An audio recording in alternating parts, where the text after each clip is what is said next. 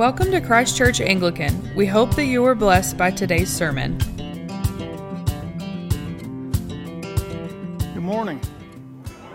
First, I want to say to all of you, as brothers and sisters, welcome home. Let us pray. Father, send your Spirit to each of us today to cleanse me of myself and make my words be your words. And for those hearing today, I ask that not, they not hear my words, but only the words you have to them. In the name of Jesus Christ, I pray. Amen. Everybody's looking, going, oh, Joe's preaching. I better get comfortable. I notice that. So uh, today, I want to kind of take a little journey. It's going to be covering our gospel message today. Uh, gospel message was seemed a little disjointed, so hopefully I can help.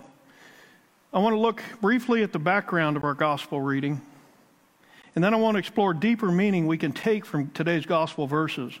And finally, I want to look at what we can do to serve God and His kingdom. To help understand the gospel reading, I'd take, like to take a look at the previous verses to get context. If you look at the last part of chapter 11 in Mark and chapter 12, um, and in the words of a dramatic announcer, previously our hero, who is Jesus, by the way, um, he began his last day in the temple. I want y'all to think about this his last time in the temple. And as he walks into the temple, he, he, the day before he had overturned the, the tables. So you all can imagine he made a lot of friends that day of the temple leadership. And as he walks in, the first thing that happens is the temple leaders begin by challenging his authority. And then he turn, returns with a parable of the vineyard tenants. I'm not going to get too much into the details. Y'all can read these. But I want to describe kind of the day Jesus had. Which basically, the parable of the vineyard tenants specifically starts talking about how the Jews are going to be uh, displaced or it, the world's changing for them. In Matthew 23, he talks in that day of the seven woes. So these are things, if you want to talk to people and really get them on your side, this is what you talk, tell them they are religious charlatans, pious thieves, sons of hell. They offer bogus vows. They're neglectful legalists. Masked harpies, that one's my favorite. Spirit contaminated by evil, pretentious murderers, brood of vipers. And when he's done teaching, somebody, one of the scribes asked him a question, which is kind of in our introductory this morning, is what is the greatest commandment? Love the Lord your God with all your heart and all your soul, and your neighbor as yourself. And he said, remember what he's told him in that section. He said, You're getting close. You're close. Jesus is looking for something. He hadn't, hadn't seen it yet. The temple leaders, as he's in the temple, try to trap him, paying taxes to Caesar. The Sadducees ask him a tricky question about the resurrection.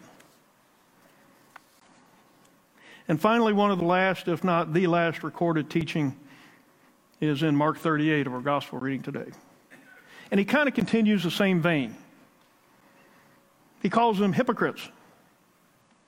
They seek public recognition by means of their clothing in places of honor. Thieves preying on the weak.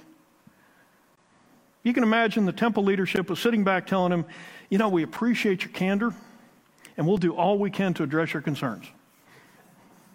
No, I don't think so. And we all know what happened, the progression that goes from here. If you all want to wonder why, now you understand. But you got to think about it this way the whole day was spent in conflict Jesus was exhausted. He was worn out. Uh, most of y'all have had days where you spent basically the entire day in conflict.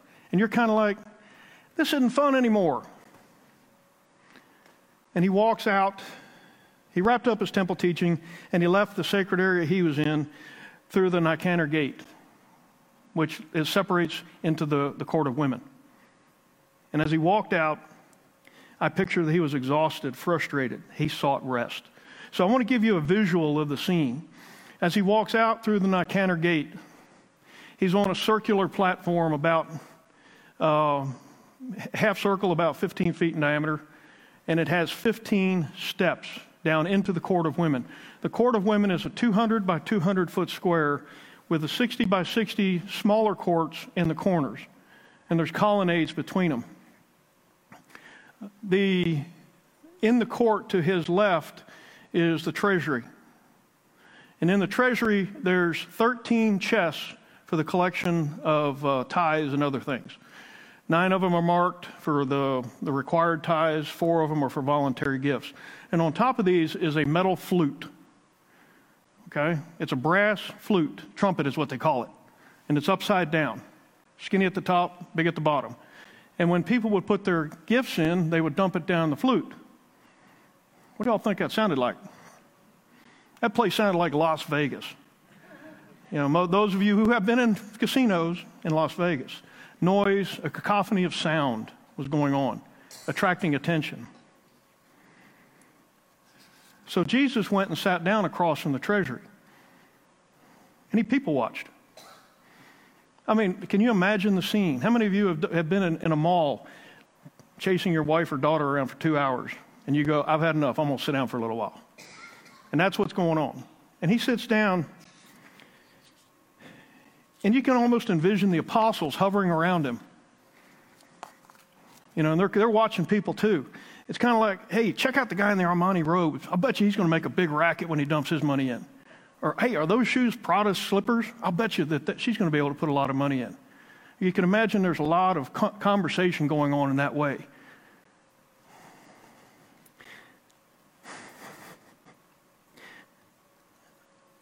Then a widow came forward. We don't have any details, but we can infer from the scene that she was not dressed in expensive clothes or carried a large bag of money, but a small purse, a change purse. I imagine it got quiet. No one wanted to look. She emptied her purse into her hand, and two small copper coins fell out. Then she put them in the top of the vast treasure that was already been given. Her money for food for that day, all she had. The coins themselves are called lepton, and it's 128th of a denarii. A denarii is a day's wage. It was enough money for one slice of bread. You know, for, I'll confess, from my worldly point of view, first time I read this, I felt sad for the poor woman. It must have been embarrassing, an embarrassing moment for her. But Jesus immediately gathered his disciples together, pulled them in. Hey, come here, guys, come here, guys, hurry, hurry, hurry. Now, the, the disciples, I'm sure you realize they're typically re- recognized, I'm going to use the term knuckleheads. You know, at this point, they haven't quite gotten it all yet. From their point of view, he's going, Oh, is he going to rebuke us for watching this? You know, are we going to get in trouble for this again? But no. After the frustrating day that he's had, one person almost got it almost in the temple. One person. Jesus finally sees what he's looking for true faith in God. He's excited. He's pumped up. Finally, the Son of Man sees what he's looking for. It's real, it's possible.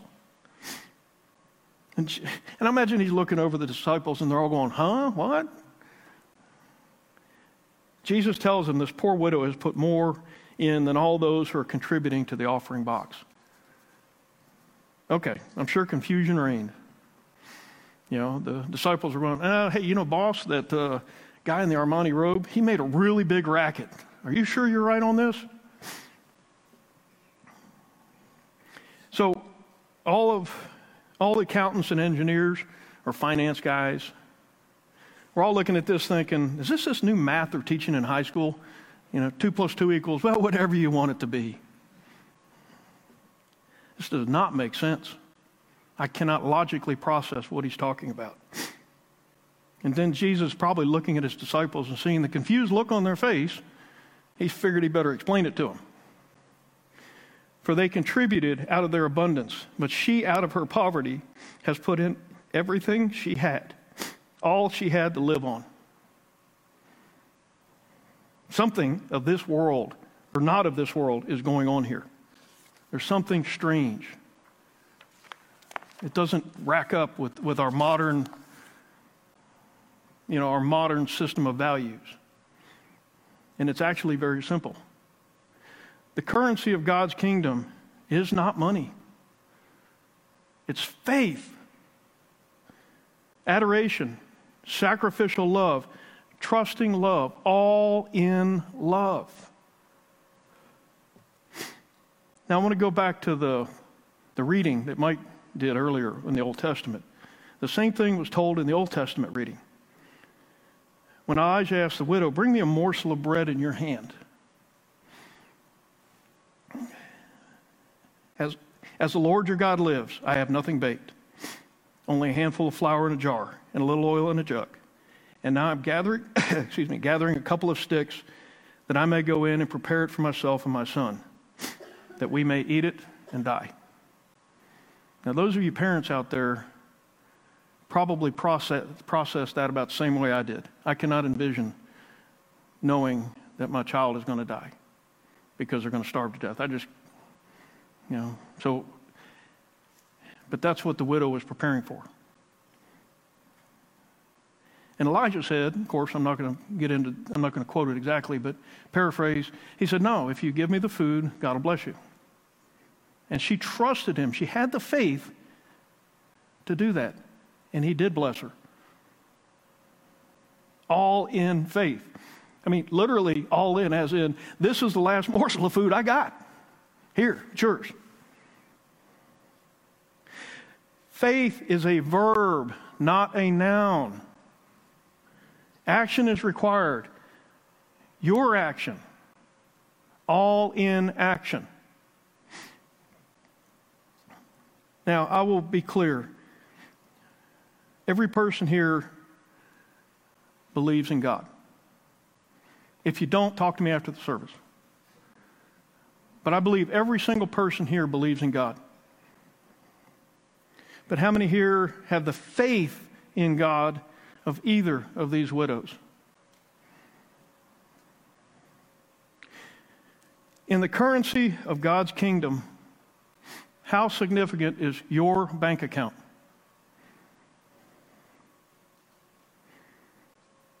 All you have, God gave you. Your time on this earth, the talents that you have, and the treasure that you have. All was given to you to use to glorify God. Do you have the faith and trust to do so? God gave you your time, talent, and treasure. Do you show Him love with it, or do you worship them? Now, I'm going to confess here. I know I got everybody a little bummed right now. A lot of things got and get in my way of going all in kids, crises, weakness, greed, selfish, pride, gluttony. I think you get the picture. What are your reasons? And by the way, don't tell me. okay, I don't need to know. But tell God. Confess them to your Father in heaven and ask Jesus to cleanse your soul. So where do we go in from here? Where do we go from here? God wants you all in. Does it real, is it realistic for you to change your life 180 degrees? Well, if you can, great. But how about making a small plan? Small change in your life. Look at the time, talent, and treasure God has given you and take a close look at what you can change. Uh, play those uh, little Candy Crush games on your phone for two hours a day, give up a half an hour and read God's Word. Little things. And then make a change again and again and again. So when you come forward to the altar to receive Christ in what we call the Eucharist, open yourself to Him as a child to His Father. In adoration, sacrificial love, trusting love, all in love. So I'm going to tell a quick metaphorical story. Those of us with kids have probably been through this, or will if your kids are young. About four, five, or six, the kids get this picture in their head going, hey, mommy and daddy give gifts because they love me. I love them, so I want to give gifts to them.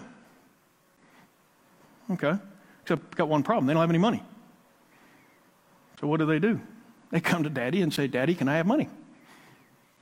I think most of us have been through that. Sure, what's the first thing we do? Here you go. Here's some money. You can go buy a gift for me. Thank you. It's not the gift, it's the thought. So, and they'll come back. Maybe the gift will be, you know, whatever the amount you gave it, or maybe it'll be a pretty rock in the box and they spent the rest on candy. It doesn't matter. You know, what matters is that they love you and they're expressing their love in this fashion. And that's kind of what we'd expect. But what if? So, what if you look down at that gift and it's 10, 20 times what you gave them? Man, think about that. And, and what do you do? You know, uh, how did you do this? Well, Daddy, I've been saving all year, and I wanted to get you something special because I love you. How do you feel about that? How would you feel at that moment? That's how God sees it. I'd like for y'all to uh, say with me the words of the psalmist today that are up on the screen. If you would join me. Blessed is he whose help is the Lord God of Jacob, whose hope is in the Lord his God who made heaven and earth, the sea and all that is in them, who keeps faith forever, who executes justice from the oppressed, who gives food to the hungry. Amen. Thanks for tuning in. For more information, feel free to visit us online at ccanglican.com. We hope you will join us again soon.